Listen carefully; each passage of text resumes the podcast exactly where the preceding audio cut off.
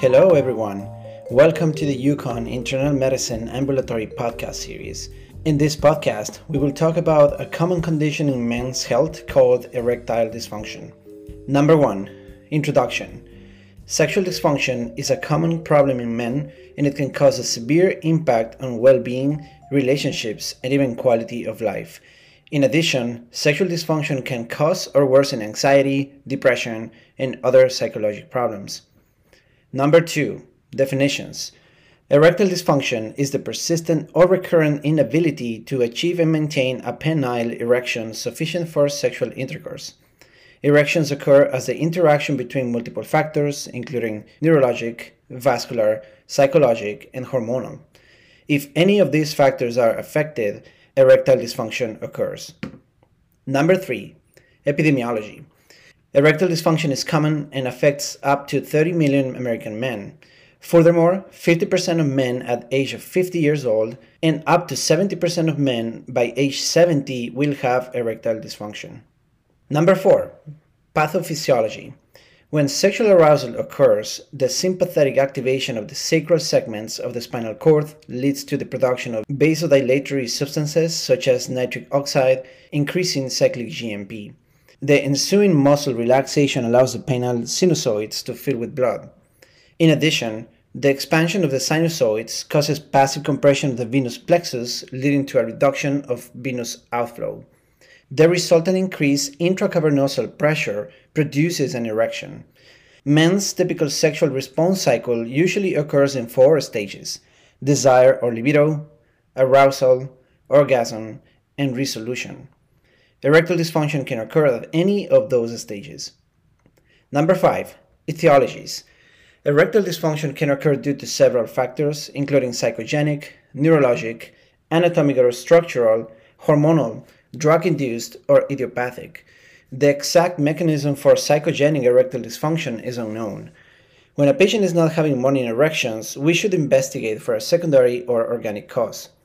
There are specific considerations for each group of possible causes. Vascular causes are usually due to atherosclerotic disease in patients with risk factors, for example, smoking, diabetes, dyslipidemia, and others. Neurologic causes are usually the result of a spinal cord lesion or CNS diseases such as CVA, Parkinson's disease, Alzheimer's dementia, or spinal or pelvic injury, for example, pelvic surgery due to prostatic cancer. Anatomic causes are usually due to a structural abnormality such as significant curvatures, disorders of the foreskin, traumatic sequelae, or other skin disorders. Multiple hormonal disorders can cause erectile dysfunction, such as hypothalamic pituitary axis abnormalities, obesity, testosterone deficiency, among other causes.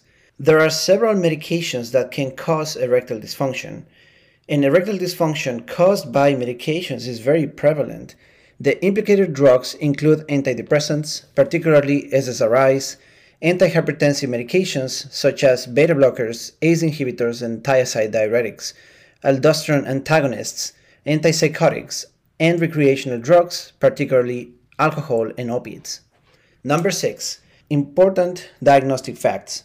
In patients with newly diagnosed erectile dysfunction, the American Urologic Society recommends assessing for hypogonadism, defined as a morning total testosterone below 300 nanograms over deciliter, repeated at least one time and with consistent clinical features. The morning total testosterone is usually done between 8 and 10 a.m. As indicated, we can consider further investigations for abnormal results such as morning free total and bioavailable testosterone, LH, prolactin, and even brain imaging. Number seven, management. The treatment goals are to improve libido, improve the ability to initiate and maintain an erection, and treat concomitant premature ejaculation. If a secondary cause was identified, then the goal is to optimize directed therapy.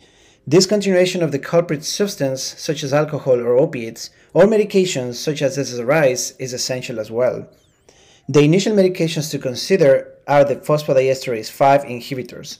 Most of them have the same efficacy, but tadalafil has a longer duration, although it is more expensive. Other PDE5s include sildenafil, vardenafil, and avanafil. PDE inhibitors are contraindicated in patients taking nitrates due to the risk of severe hypotension. Furthermore, when a patient is using an alpha adrenergic antagonist, such as tamsulosin, hypotension may also occur.